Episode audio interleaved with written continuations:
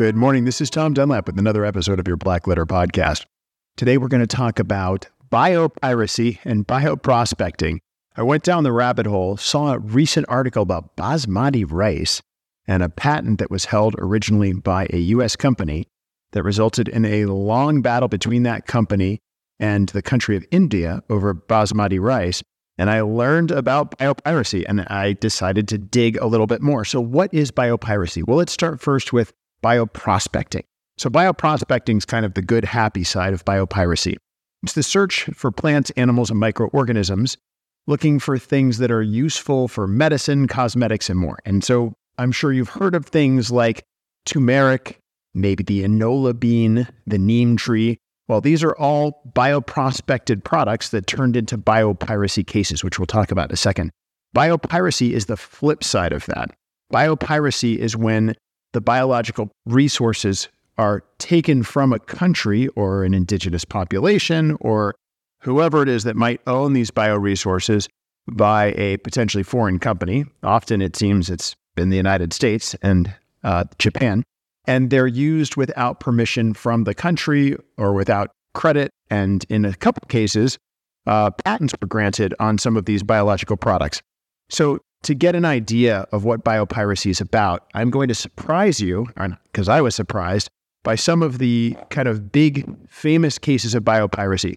So the first one I'll talk about is basmati rice. And I'm sure you've had basmati rice.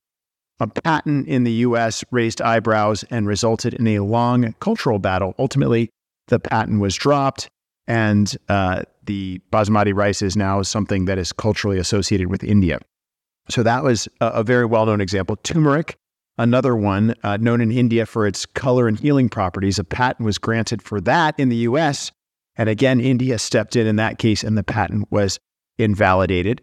The neem tree, again, also from India and far from its native land in the U.S. and Japan, patents were granted. And then after a long fight, patents were revoked. Rosy Periwinkle from Madagascar. What else? Enola bean, which is it virtually identical to a bean that has been cultivated in Mexico for centuries. So these are examples of biopiracy. So what is biopiracy? It's a violation of sovereign rights, unauthorized extraction on a nation's sovereign soil.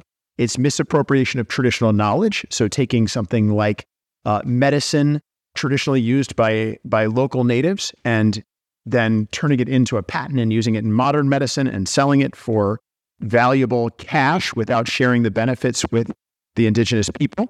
There are ethical implications, of course, there. So what law protects people from biopiracy?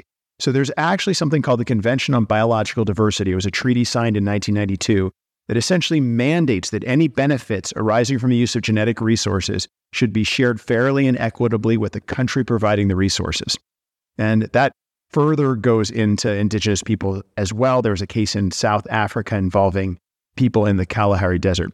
So also prior informed consent. So before collecting biological materials, bioprospectors are supposed to obtain consent from the country or the local community where they're collecting them.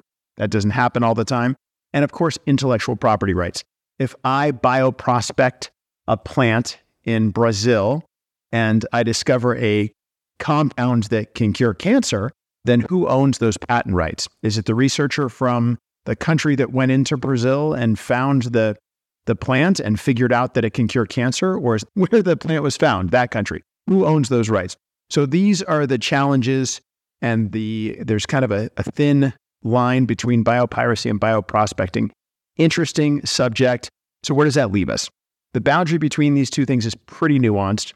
Bioprospecting seeks to harness nature's bounty for the benefit of humanity, which can be done ethically by kind of following the rules on that Convention for Bioprospecting and respecting the rights.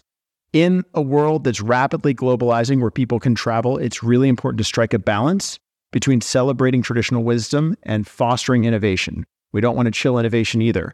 So that's where we are in bioprospecting and biopiracy. I hope you enjoyed this short Monday Morning Minute and learned something new. Have a great week. Thanks for joining me.